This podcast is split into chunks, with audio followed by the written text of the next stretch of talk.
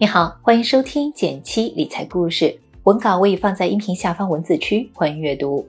你想参加一个有带学、有监督、有打卡的理财成长计划吗？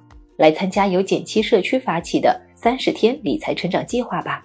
活动主题有理清收支、财务打理、基金投资、家庭保障这四个方面。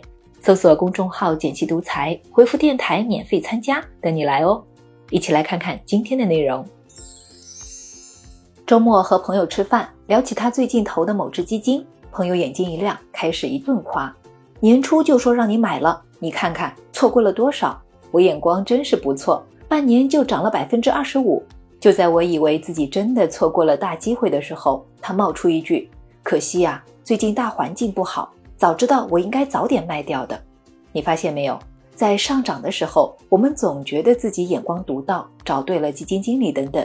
往往会表扬自己一番，但如果问问最近一段时间下跌的情况，我们却把责任推给了大环境。可投资过程中总是有赚有亏，你赚到的投资收益是靠自己实力还是凭运气呢？面对投资中的盈亏，为什么大家会有这样的反应呢？今天就来和你聊一聊背后的一种心理——自我归因效应。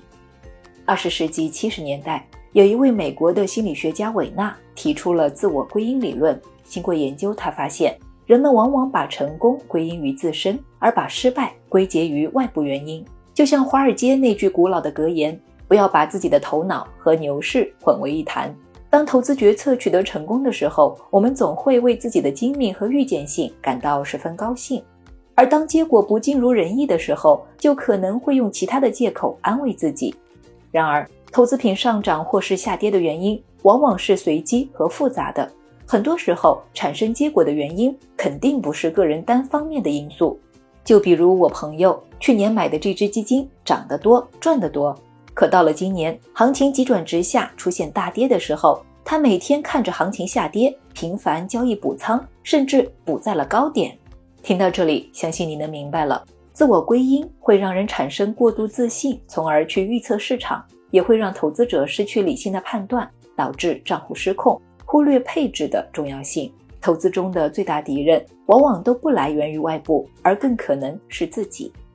虽然实际投资中我们很难完全避免这个心态，但这不代表我们拿敌人没办法。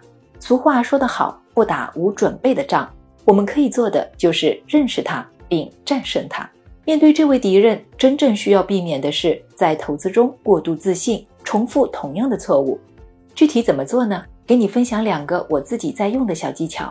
一方面，多看看专业机构，特别是基金经理出具的定期报告。每个季度结束，基金经理都会在定期报告中说明自己对市场的看法。你可别小看这些内容，它往往会给我们起到不少的警示作用。比如去年末大家投资情绪都很高涨的时候，基金经理们反而都表现得比较谨慎。十五年老将富国基金朱少醒说自己不具备精确预测市场短期趋势的可靠能力，还有新权基金的董成飞也说未来的市场具有不确定性等等。从这些话里不难发现，他们旗下的基金虽然当时都获得了很好的业绩，但他们仍然对市场、对风险保持着敬畏，不轻易去预测市场，不被市场情绪带跑，不对自己的投资技巧过度自信，理性的看待市场。这也让我想起韩寒说过的一句话：“不要用你的业余爱好去挑战别人吃饭的专业本事。”另一方面，对于自己账户的股债配置要有明确的规则，并定期复查。今年市场风格的切换速度之快，让很多朋友都惊掉了下巴。实际上，A 股也一直是这样的风格。如果我们只压注于一类策略或是同一类产品，风险确实会高不少。所以，做好资产配置，调整好股债比例，是投资过程中不能忘的一件事儿。比如，给自己设定的目标是债券基金百分之六十，权益基金百分之四十。每过一年，就去盘点一下自己账户的股票基金、债券基金的比例是否还维持在原来的范围，这样就可以有效避免账户失控的情形。最后，希望大家都能尽可能客观地看待投资失败，养成复盘的好习惯。真的发生了意料之外的事情，不妨对自己每一项投资来个事后分析，在哪里赚的钱，又是在哪里亏的钱。在回顾的过程，你可以明确自己究竟做对了哪些决策，而哪些又需要改进。好了，今天有关自我归因的分享就到这里了。喜欢今天的内容，点个赞告诉我吧。希望我们都能成为更聪明的投资者，保持谦虚，保持敬畏。别忘了根据音频开头的提示，参加我们三十天理财成长计划，最后两天报名时间，一起来解锁更多变富小技巧吧！不见不散哦。